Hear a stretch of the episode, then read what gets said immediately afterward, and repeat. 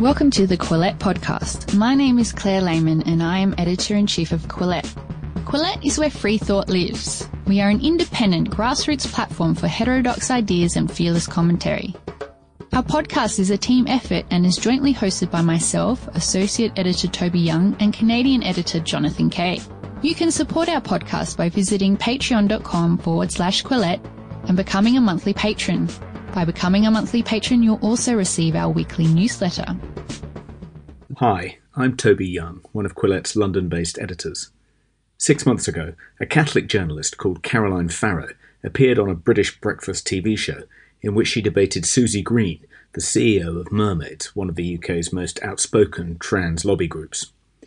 This set off a chain of events that eventually led to Caroline being investigated by the police for misgendering Susie's daughter, Jackie, a natal male who underwent sexual reassignment surgery in Thailand at the age of 16. I spoke to Caroline at the offices of The Spectator in London. She began by telling me what the breakfast TV debate was all about.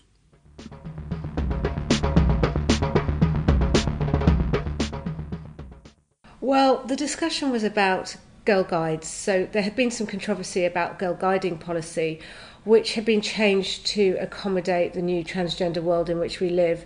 And the new guiding policy states that uh, boys who now consider themselves girls will be admitted into the guides. They will be allowed on overnight trips. They'll be allowed to share tents uh, and washing and changing facilities with girls.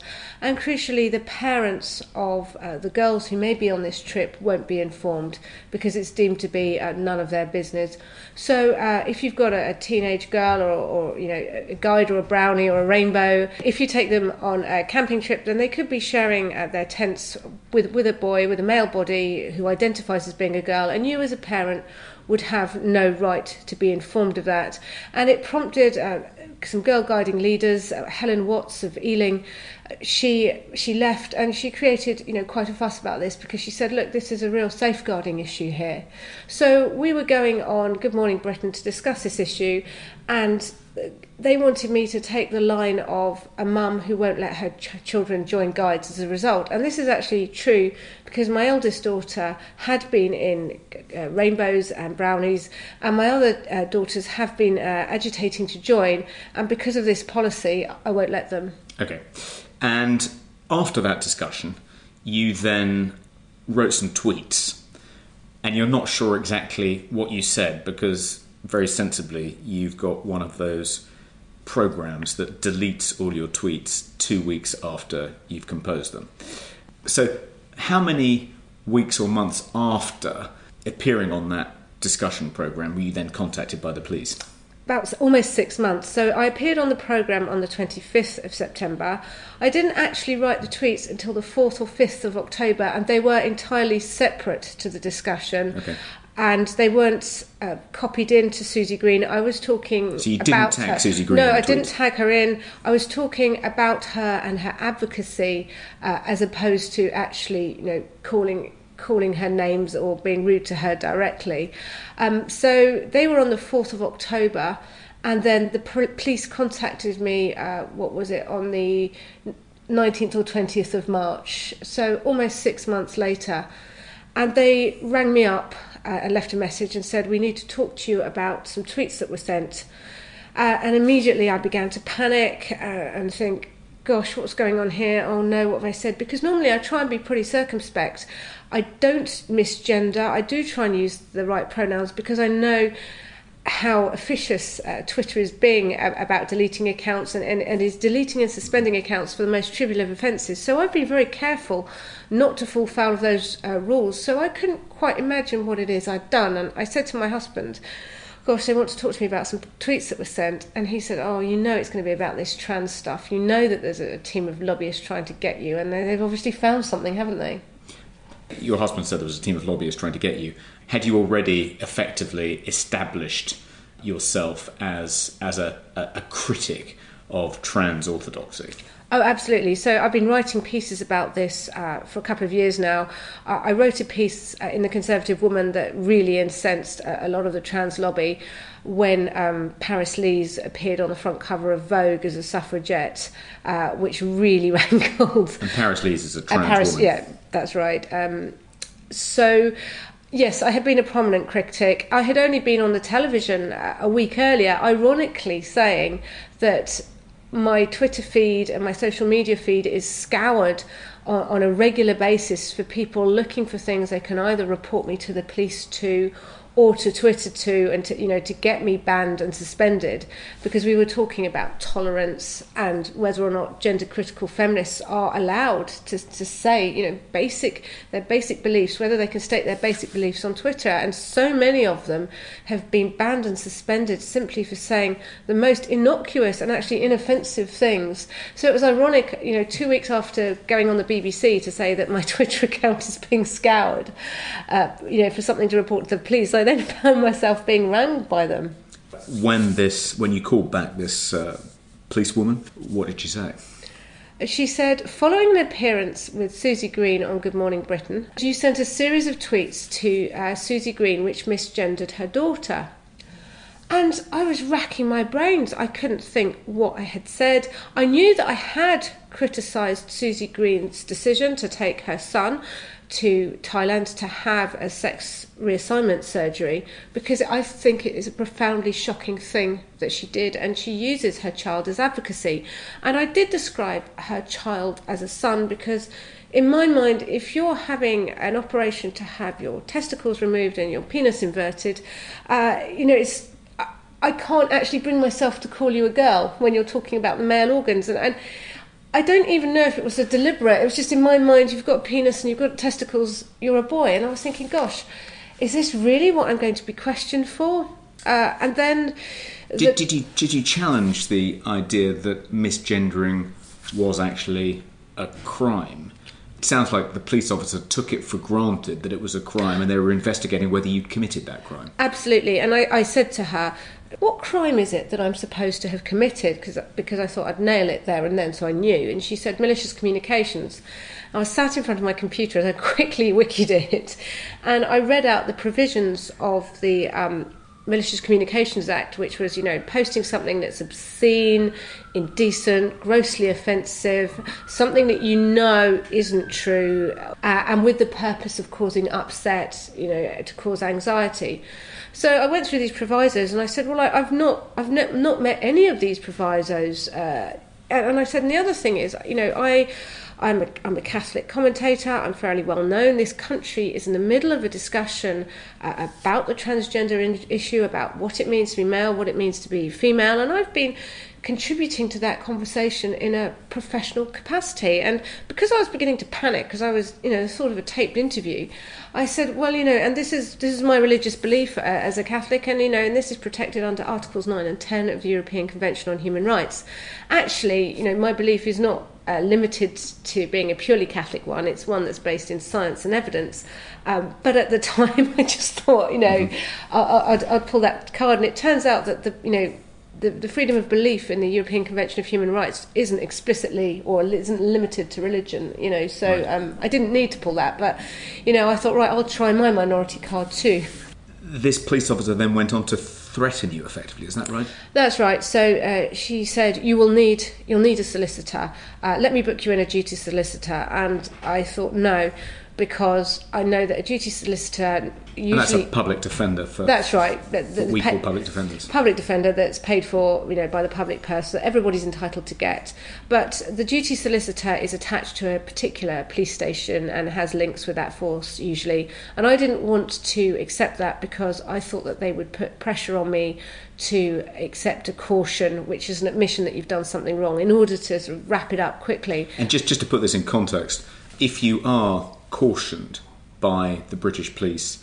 One of the inconveniences is that if you want to visit the United States, you can't apply under the visa waiver program. You have to actually be interviewed by an embassy official here in the US Embassy in London. So it's it's no small thing. no, no, and also yes, so it would have affected any travel to America that I do.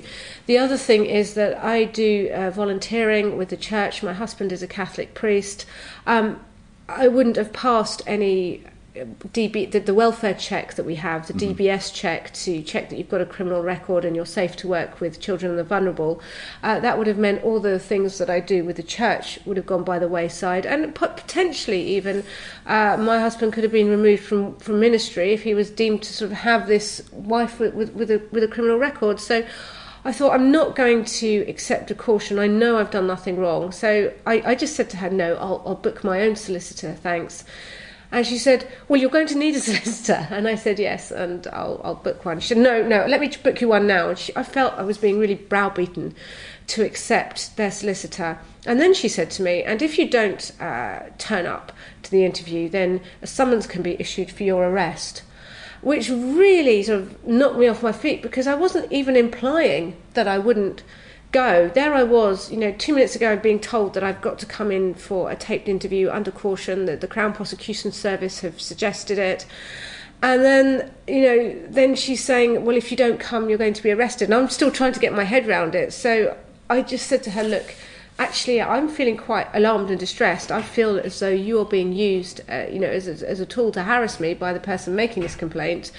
Um, I will find my own solicitor. And she said, Oh, okay, okay, uh, we'll call you back. And, and that was obviously enough. But, you know, it's fortunate that I have enough knowledge of the law to be able to uh, know what to say and to deal with it. And after this, you then went public with the story, effectively. You tweeted about it, and, uh, and it was then followed up by various newspapers. No, that's right, because I did say to her, and I said to her, you know, I'm not threatening you. However, I am quite a well known journalist, and you realise there's going to be quite a lot of press about this. Um, and it wasn't as a threat, but just, you know, are you sure you've absolutely got this right? Mm-hmm. and, and she said, well, we're not going to talk to the press about it. And I thought, no, I'm sure you're not. I didn't know whether or not it was legal to go onto Twitter, but she hadn't told me that I hadn't. So I thought, no, I'm actually going to explain what's happened. That I have to be interviewed under caution for something that I don't know what I've said, which supposedly is all about using the wrong pronouns. You know, it just. It really, really, the injustice of it really got to me, particularly as at the same time I'd been subject to a prolonged campaign, which is still going on, of, of harassment, which had involved outing my husband's private mobile number and email address and my private numbers and email addresses. So didn't this count as malicious communication? Yeah, and the police interviewed the suspect. They knew very well who the suspect was because he had started off on a blog under his own name. Uh, and then he had transferred it to, after this was pulled full time, four times, he transferred it to a different blog and hosted it in Iceland. But it was the same language, the same material. And the police said that there wasn't enough evidence, and in order to get the evidence, they would have to do forensic IT, you know, seize his computer and his phone, and they just weren't prepared to do that. Even though my family had been absent, I mean, in one post he talked about throwing out whether or not he'd disfigure my face with acid or disfigure my children's face with acid. Um, you know, and he was laughing when I got really upset that he posted that he was three minutes walk away from our house with photos. He was saying, "Oh, you just won't stop screeching and wailing," and oh yeah, and crucially, he said, "You need to give if you want me to stop doing this, you need to give a thousand pounds to Stonewall, which is the leading LGBT charity." And every time you screech and wail that you're not going to, we will up the demand. Um, you know, so he was acknowledging I was distressed and upset and carrying on. And the police, at the same time, it seems that the police were investigating this, they were also investigating uh, whether or not I'd misgendered. And at one point, when I was pushing the police to say, look, this is intolerable for my family, he's posting 50 blog posts a day calling me a, you know, uh, see you next Tuesday. And he, um, the policeman said to me, Well, have you been discussing transgender issues on the internet? it's just like, it was, you know, the internet equivalent of wearing a short skirt, you know? When you went public about this, when you tweeted about the fact that you'd received this phone call from, what, Surrey Police? Surrey Police, yeah. Yeah. Susie Green then dropped the complaint, or had she dropped the complaint earlier than this? No, she hadn't. So a press backlash started. Um, I think partly because people just saw this for the nonsense that it wasn't a free speech issue, and you know, journalists don't like it when you go after one of their own. And then eventually on Thursday, they rang me and said, um, "This is Thursday of last week." Yeah, and they said, "Oh, we're taking no further action," and there was a sort of "mind how you go, be more careful next time." And I said, "No, you know, unless you can give me advice as, to how to be more careful." Um, you know, this was I was giving a, a a, an opinion about a public figure who is influencing public policy. So, you know, I, every single day I have somebody on Twitter call me a revolting name, or, you know, or just be incredibly rude and upsetting. You know, when I go on TV, people tell me how ugly I look, um, or they tell me I'm just not very nice and I'm really horrible and I'm, you know, and quite often my feelings get hurt. I don't phone the police because somebody is with malicious intent. Because you know that's just what I find quite still quite disturbing about this. The police wanted to find out my intent mm-hmm. in in sending the the tweets, and every day people on Twitter say nasty things designed to upset you. You know mm-hmm. that that's kind of part of the cut and thrust of it. Police should only really get involved, and I think there's a case for an independent ombudsman, where there, in my case, is something like prolonged harassment which affects your family and your children and your family members um, and, and, and is designed to affect your real life. You know, my husband doesn't have a social media profile, yet he found himself targeted. You know, I'm not saying that the police should never be involved. Clearly, the internet can be used as a tool of harassment, but in when it's just sort of hurt feelings, mm. then no. Mm. I mean, I suppose you would expect the police to distinguish between trolls who say spiteful things, who tag particular individuals and tweet about them repeatedly and say unpleasant, malicious, false things about them, you know, over a long period of time. You can see why that would count as malicious communication. But there's a big difference between trolling of that nature and just uh, expressing your point of view as either a Catholic or a gender critical feminist that you don't accept that trans women are women or vice versa. And to put those two things in the same basket is just ridiculous. Um, and it effectively inhibits the freedom of people like you to express what should what is you know a perfectly legitimate point of view in what as you say is a national ongoing conversation and and the thing is as well i mean it's interesting because you talk about the trolls who uh, target people day after day after day. You know, I've got a a, a, basket of those who mm. have for years, you know, it's, it's, it's, incredible really. They've got an entire Twitter feed devoted to hating on me. And, you know, there's one woman who has written to every single employer. Every time I write for someone else, she writes to them and tell them what a terrible person I am and, and why they should stay, stay, steer well clear of me.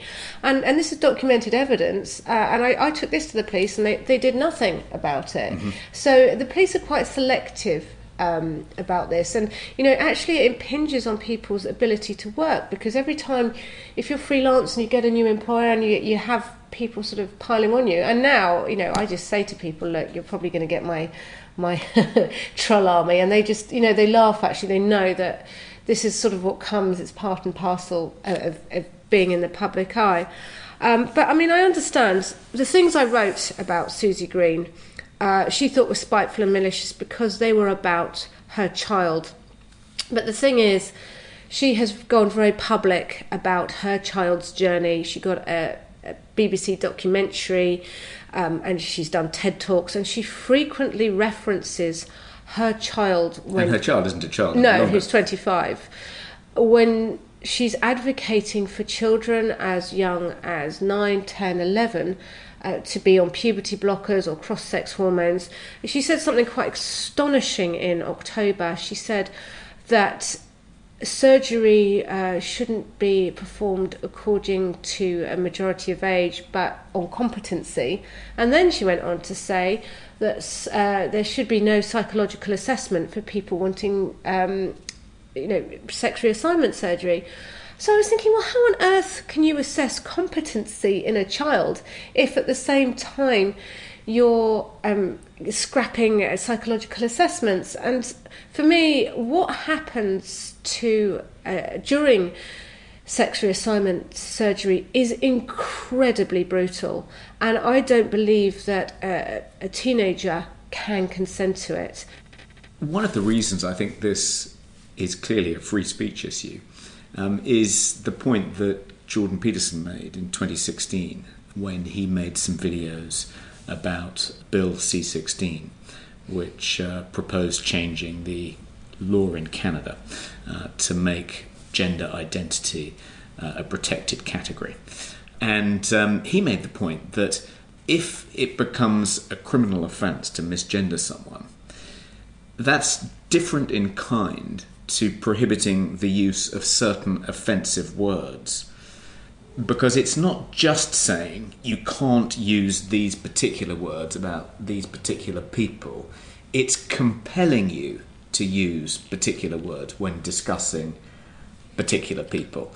Uh, and the problem for Catholics and gender critical feminists and people who might not belong to either of those categories but are just skeptical about trans dogma is that if you use those particular words, um, you are effectively endorsing a point of view, a belief system that you don't share. So it's a, it's like the, the state compelling you to embrace a particular belief system, which it's no business of the, of the state to do. How did you feel about the prospect of being threatened with prosecution if you know if you were interviewed under caution you presumably you would have been told not to do it again and warned that if you did do it again, the consequences could be much more severe.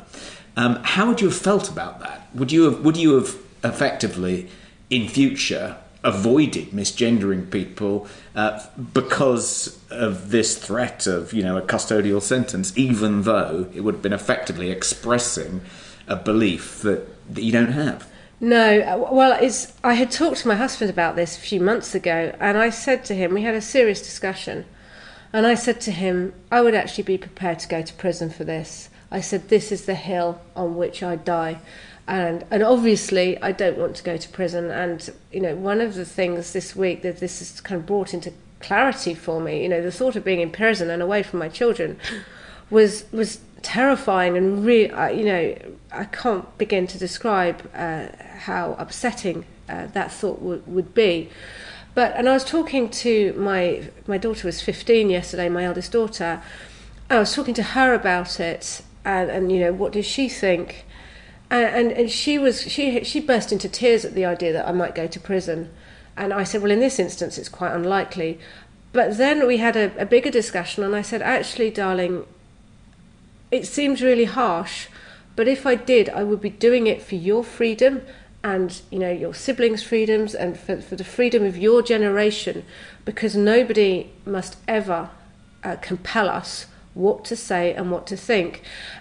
What about the? I mean, the argument that tr- a trans activist would make, which is that okay, it may well be that if you misgender a trans woman, you're not doing it out of spite. You're not doing it in order to inflict psychological harm on them. There's no malice. It is just a legitimate expression of your point of view. Nonetheless, the effect of that misgendering on a trans woman could be so traumatic, so psychologically harmful, whether intended to be or not, it could even prompt them to commit suicide. Don't they deserve vulnerable people who are in a great deal of pain and who've suffered persecution throughout their lives? Don't they deserve to be protected from hearing words being described in particular ways which could tip them over the edge into suicide? Well, I think we have to be very careful when we're talking about suicide because there's never any one factor. And do any of us have the right not to hear something that's going to tip us over the edge in, in, into suicide or depression? When I'm pregnant, uh, I always suffered greatly from antenatal depression.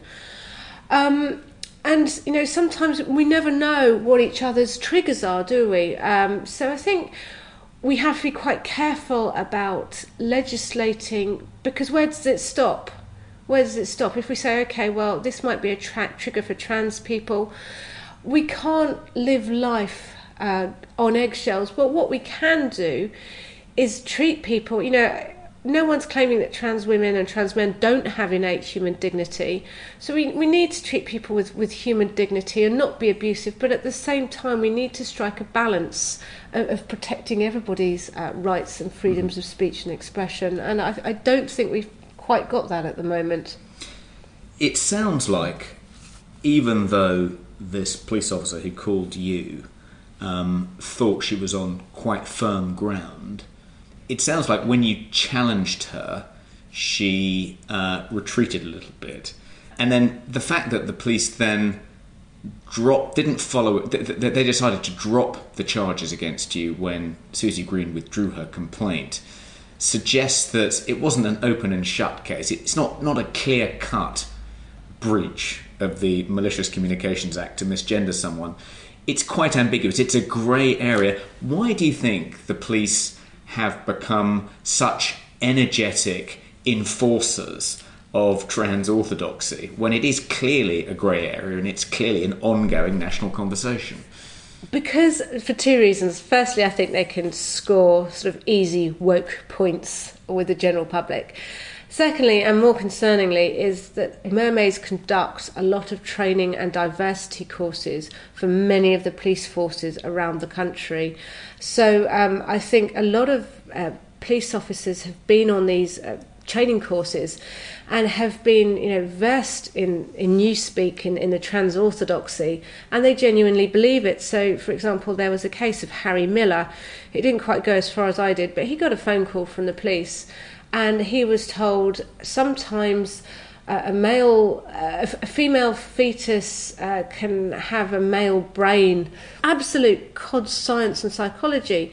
And when this particular police officer was contacted by journalists from the Daily Telegraph to ascertain what had happened, he said, "Oh, I, you know, I went on a course. I learned it on a course. Right. Uh, you know, and and I think people are actually being indoctrinated in, into this idea that we can be born in the wrong bodies and you know the oppression olympics and this is why um, you know women need to share their loos and their changing spaces actually it's about protecting everybody's uh, freedoms. You know i think we can exercise some common sense. It's, it's really unfortunate. You sometimes get a high profile a trans woman who passes very well saying well would you have a problem with me and your loos um, personally i wouldn't but you know that's not for me to impose my lack of problem on someone else who's more vulnerable. And i think actually what we should be doing is having a third space that anybody can use. But it seems that the activists aren't happy. They they must be it's this validation. They must be accepted as females so they must have the female space. Okay caroline thank you very much. Thank you. If you would like to support Quillette, please consider becoming a patron. Head to our Patreon page, that's patreon.com forward slash Quillette. If you haven't already, follow us on social media. We're on Twitter, Facebook, and Instagram. Do you like what you're hearing? Perhaps you would like to read more about the issues in today's discussion. Head to Quillette.com where you will find more content.